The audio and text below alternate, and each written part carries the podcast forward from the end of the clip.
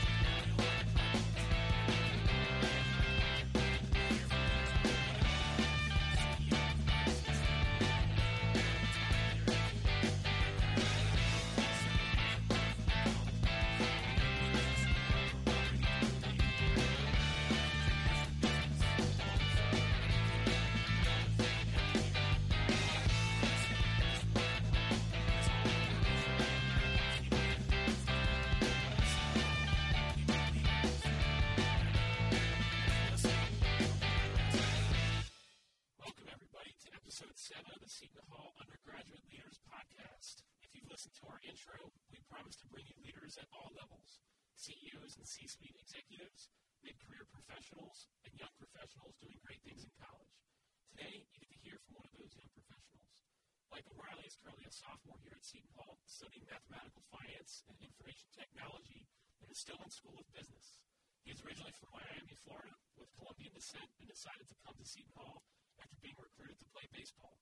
After suffering a spate of injuries in high school and in his freshman year, he decided to end his baseball career and pursue other academic and career goals. That is when he fell in love with consulting, found a gap here at Seton Hall, and started the university's first ever consulting club. Michael, welcome to the podcast. Thanks for having me. This is super exciting. I think it's a great initiative, getting leaders from all different backgrounds, all different ages, and that together and helping students figure out what they like to do or learn from different individuals. So I'm just really excited to do this. Awesome. That, that's the intent, and I think you being first of sorts in terms of you're the youngest person that's ever on our podcast, but by no means, you know, I, I think it's going to be really interesting for our, for our listeners to hear. So, um, look, there's a lot to get to in today's podcast, but I think I'll start with how I came into contact with you. So, I was on LinkedIn, I was scrolling down through my feed, and I came across this thing called the Seton Hall Consulting Group. And so here it was, this professional looking photo, a professional looking people in the pictures, and I thought to myself, gee, I, I didn't know that there was even a consulting group here at Seton Hall. And then my next thought was, I wonder if there are professors from the Stillman School of Business who are running this. And lo and behold, I was told it wasn't professors, it was a sophomore named Michael Riley. So right off the bat, I was super impressed. But before we talk about why you started this consulting group and the kind of consulting career in general, let's take a step back and talk about one of our common passions, which is the sport of baseball. So, kind of for our listeners, what role did baseball play in your life leading up to Seton Hall? Give us some context about, you know, your, your shift in your career. Yeah, I actually get goosebumps just hearing that because I think baseball is everything. I started when I was four, and with, you know, I'm Colombian, so soccer is probably the biggest sport that we play down there. And my dad played professional soccer, so I think a few times throughout my career, he kept trying to bring me back to soccer uh, as a little kid. But I think I had a friend of mine in preschool. He introduced me to baseball, gave me like a, my hat, my first ever hat, and we started playing catch, and it was great. And so just started from there, and I think little by little, just realized that I liked it. Um, I was I was good at it. Little by little, got more competitive with it, and then got to a point where just playing tournaments every single weekend all over Florida, North Carolina, uh, New York, traveling everywhere, and playing as like a ten year old, twelve year old, and yeah, Miami baseball is, is, a, is a big thing, and people take it really, really seriously. So that was a level of competition I was exposed to since I was probably like nine years old when I got into the competitive aspect of it. But Would it be fair to say, though, that then baseball for the bulk of your life kind of helped form your identity? Oh, 100%. Baseball was my identity. I felt like, and, and this will come up later in terms of the story and, and why I got into, or how I got into this whole professional career thing and everything. But baseball was my identity. That was me. That's how I defined myself, which was both good and bad. You know, it was, a, it was definitely a good experience. It taught me a ton of lessons. I think the biggest one being failure, not to anyone's surprise, because you know, in baseball, it's like 30% of the time you're succeeding, and the other 70 you're banging your head against the wall, figuring out why you're not getting base hits or whatever. So I think that definitely taught me a lot. But just also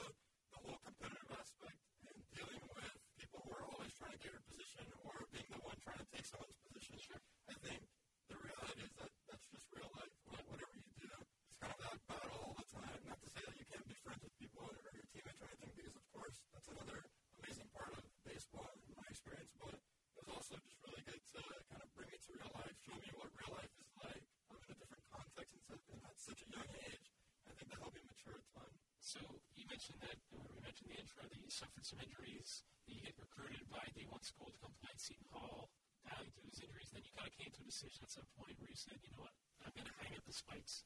So talk a little bit about what that felt like and what was your plan? So I definitely had a ton of injuries. My junior year, I had a seven month long concussion where I got hit in the, in the head with a pitch. I had a ton of arm injuries, kind of always on the shelf because of my arm. And really, my bat just helped me carry through, and that's really what got me to the next level. Is that even though I wasn't throwing, I was usually hitting most of the time.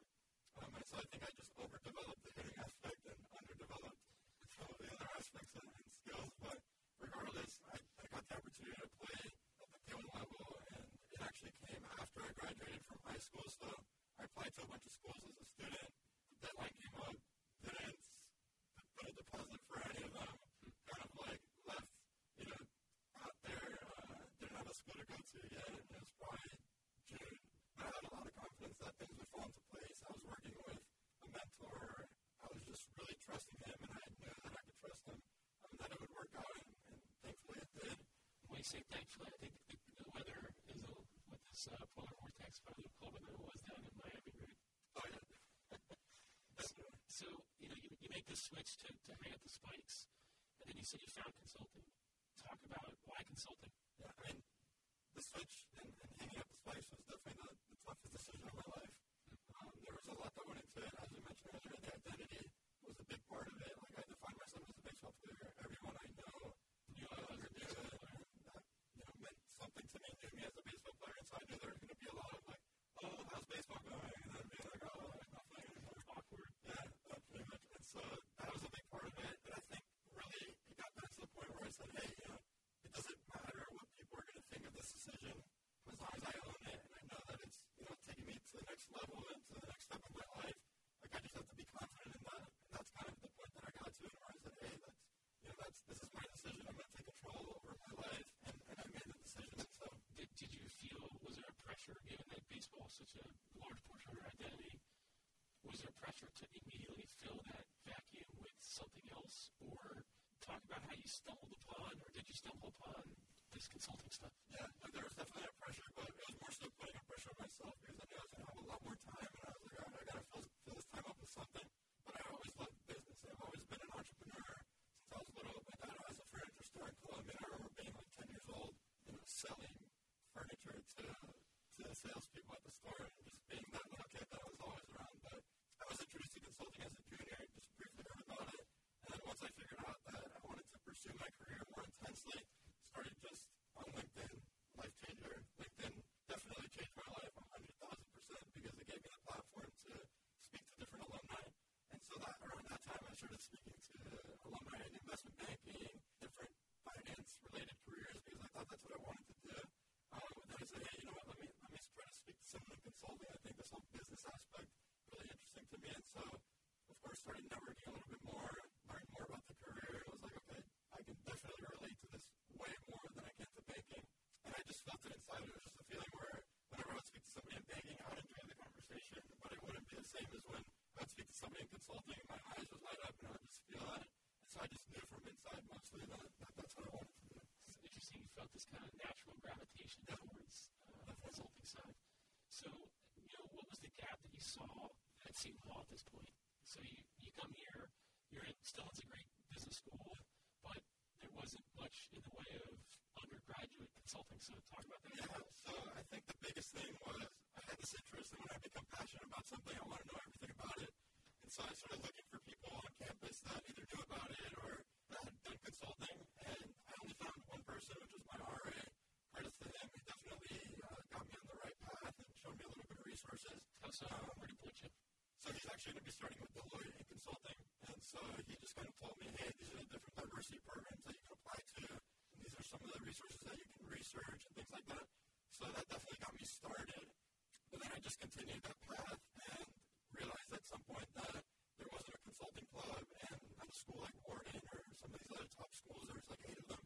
So I was like, hey,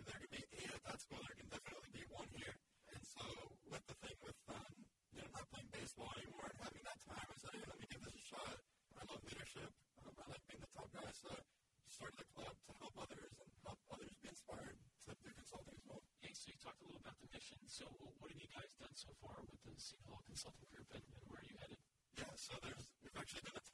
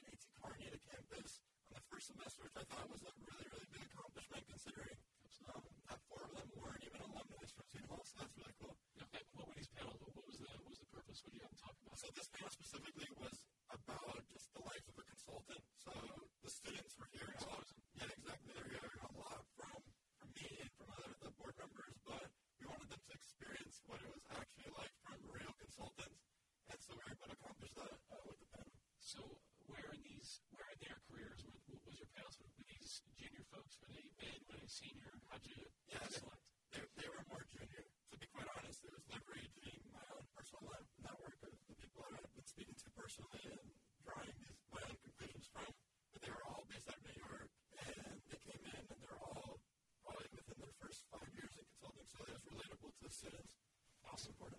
Now, you mentioned it earlier, but I know you've dedicated a lot of time and effort with others on LinkedIn, including some recent innovative content where you walk and talk around campus. And I know you had some big news that you shared on LinkedIn this morning. Can you talk a little bit about, before you share the big news, talk about the platform, who got you onto it, why are you attracted to it, and why are you producing content on there? So LinkedIn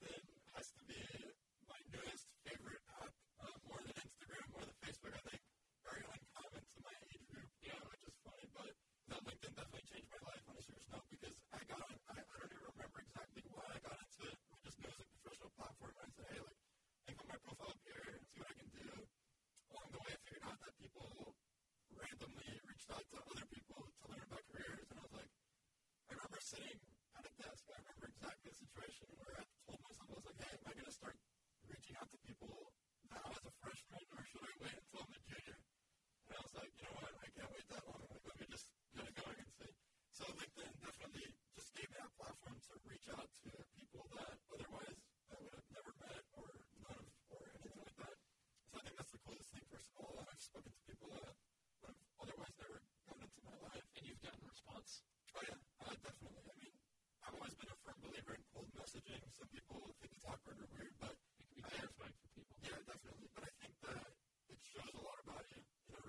somebody randomly, they're impressed, especially being a freshman or a sophomore or honestly whatever age. So definitely that part of it has been great. And then when they respond and you realize that the person isn't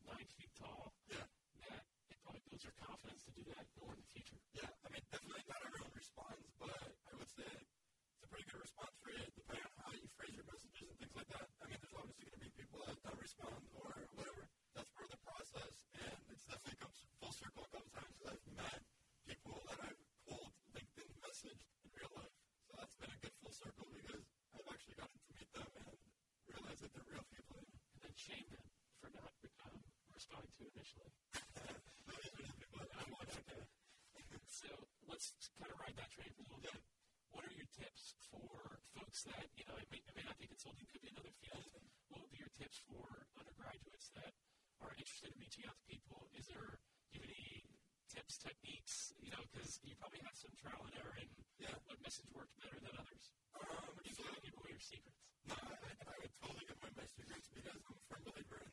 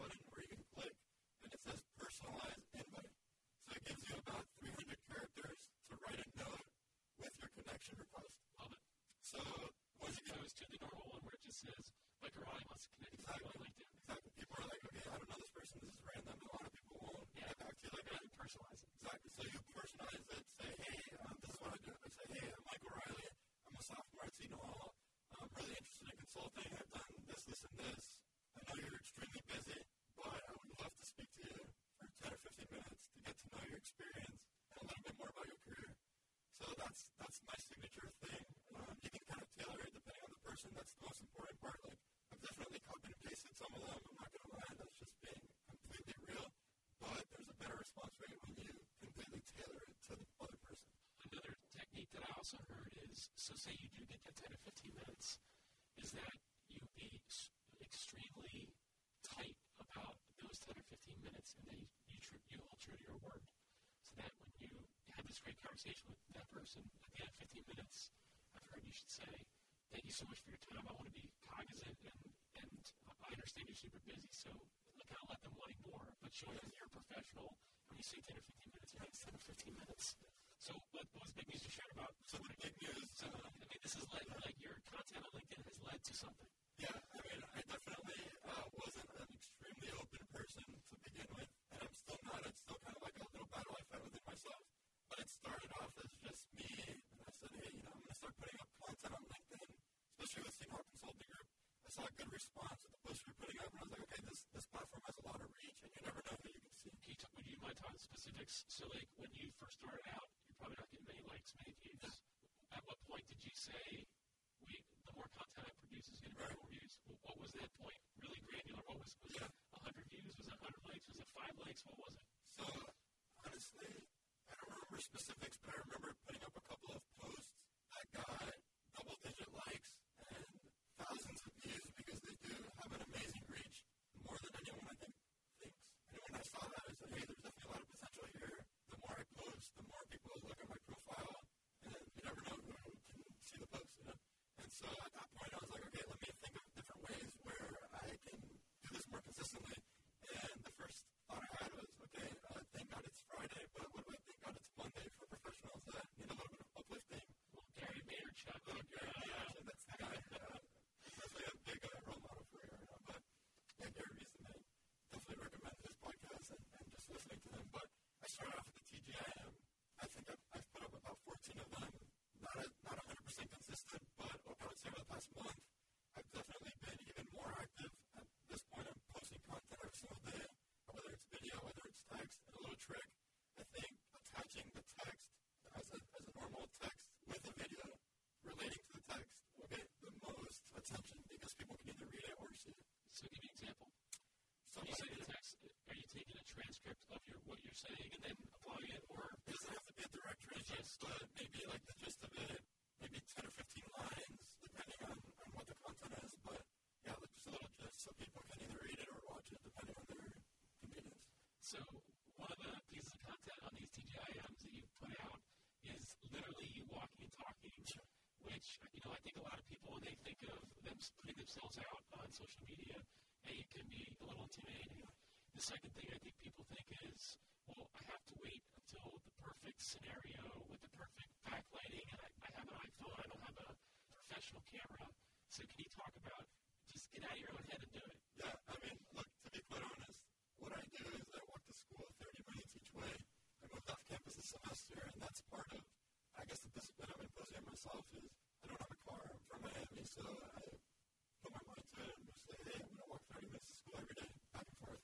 And along the ride, whatever I'm thinking of that day, I'm going to take a quick minute video and post it. And to be completely honest, I am not a big fan of putting myself out so much on social media, but little by little, I understand the value and I enjoy it. But literally what I do is I take the video and I don't even look at it, I just post it um, see how it goes, and just don't even think about that aspect, and, and just enjoy the ride. But that's pretty strategy: just record it and put it up. Don't think about it too much. I love it. So, if your goal is to become a consultant coming out of here, we talked a little bit about this offline one day, which is oftentimes consultants, you know, they have deep expertise in their field before they move out to their prospective countries and reach out to prospective companies for them to hire you as a consultant. So as a result, you don't see too many 19 and 20 year olds trying to jump right into the consulting game. So what do you say to those who say you're too young to be a consultant of, of value? What's your what's your comeback? So I think there's two people that are on the spectrum of this. One would be the people who are in consulting that work for these firms, and others are maybe people outside of consulting that don't know how the industry works because I have gotten that pushback a lot, especially with our client projects here. People will say, hey,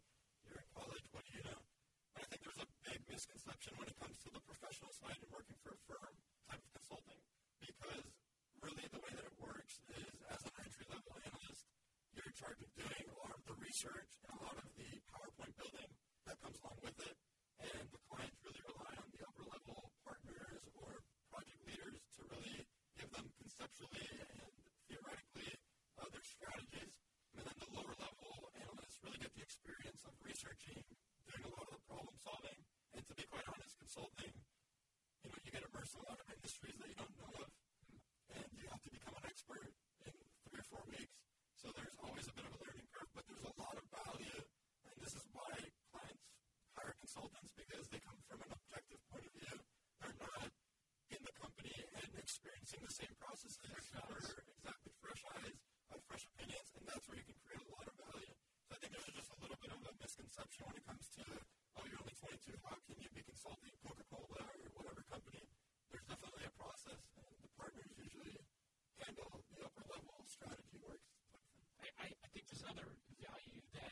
folks your age can bring to the game too, which is you're in IT, you know, one of readers is IT, but also when it comes to marketing and branding and speaking to your generation. I mean, Coke, if they rely on a bunch of 15, 60 year olds to handle their branding and marketing, you might not realize how your generation is talking, how they're communicating, how they're consuming content. So I think there's a lot of value there. In some of the time we have remaining, can you talk about, I want to get to some advice you want to give to folks out there that might want to go into the consulting field. But why don't we just start with, what's your plan? You got two and a half years left at Seton Hall. Where do you want to be at the end of this? And what are you doing in the interim in terms of internships? How are you going to be positioning yourself? We already talked about your social media presence. How are you going to position yourself in these other experiences to do what you want to do? So I think the biggest thing is just continuously wanting to learn more. Just to backtrack a little bit, I think consulting is too specific to give advice for, but in the big picture, for students that are looking for what careers they like, I think the biggest piece of advice that I would give is get on LinkedIn. No, not, not to your surprise that I'm saying this, but like get on LinkedIn, number one. Number two, start reaching out to people because they will talk to you and they are definitely willing to help. And as long as you have some sort of interest, whether it's in banking or in consulting, reach out to someone that are in those careers, speak to them, see what they do. Maybe you'll get that feeling that I got and say, hey, this is something that I like and this is something that I don't like. But then personally, kind of what I'm doing now is it's an evolving process. I started off very general within consulting and my interest in just business problem solving. And with time, I've definitely realized and focusing a lot on technology and the digital aspect. I think being at the forefront of that is where I will be able to provide value 10 or 15 years uh, down the road whenever I start my own company. So I'm really trying to involve myself a lot with digital trends, different emerging technologies. I think it's just really important from my perspective to understand and to know where the intersection between technology and business is. Cool. Who are you following in terms of, and what would you recommend in a couple different things? One is, are there any leadership books that you felt are worth recommending to others? So let's start there. So there's one book that I would recommend, and it's called How to Win Friends and Influence People by Dale Carnegie. Sure. That is definitely a life-changing book. I read that when I was a senior in high school, and it completely changed my perspective on how to treat people. And I think that is directly correlated to being a good leader, because I think once you have those core skills of how to get value from people, how to motivate people, and how to influence them, that's when you can be a very good, effective leader and manager. So I think uh, that's definitely like my number one recommendation for the book. Love it. Let's switch gears and say, who are you following on social media that you feel is, is worth, if you're interested in kind of going into consulting or business as we talked about, Brother Gary Vee um, earlier. Um, he's obviously a staple. I, I listen to him all the time as well. Are there any others in social media that you feel that folks you know should be consuming their content? I know we already spoke about him, but Gary Vee, and I hope he watches it at some point because and listens to this because I'm definitely following his advice when it comes to content. And I think the things he says is extremely uh, relatable and it's applicable to a lot of different situations. But outside of that, I have a couple mentors that are influential on me, but I think overall, people that I follow, I don't, I don't really have a set uh, person that I follow. I kind of just pick and choose depending on what you know what opportunity arises who I get to speak to. But I would say, you know, finding a couple mentors that are more related relatable to you personally, whether you find them on LinkedIn or they're family friends, because it's a little bit different for everyone. I think you can relate differently to different people, so that would be my advice to try to find a couple people that you can personally relate to. Michael, that was an excellent answer. However, it was incomplete because your answer should have been you need to listen to Shoe Leadership on Twitter and then Seton Undergraduate Leaders Podcast. So double that up. What is Michael Riley doing in 10 years? Michael Riley in 10 years will be doing some type of entrepreneurship and running his own business. That is my number one goal. And right now, what I'm trying to do with consulting is learn those transferable skills, those different, I guess, ways of approaching problems and being at the forefront of these digital trends to translate that into my own business at some point, whether that's now or whether that's in 10 years. That will be my end goal is owning my own business. And last question, will Michael Riley come back after he's reached famous after 10 years and be on the podcast again? I will always be a part of the podcast as, as long as they want me to be a part of it. I wish I could do this every week, uh, talking about different topics. I love this, so absolutely. Awesome. Michael, thanks for being on the podcast, and we'll see everybody next week.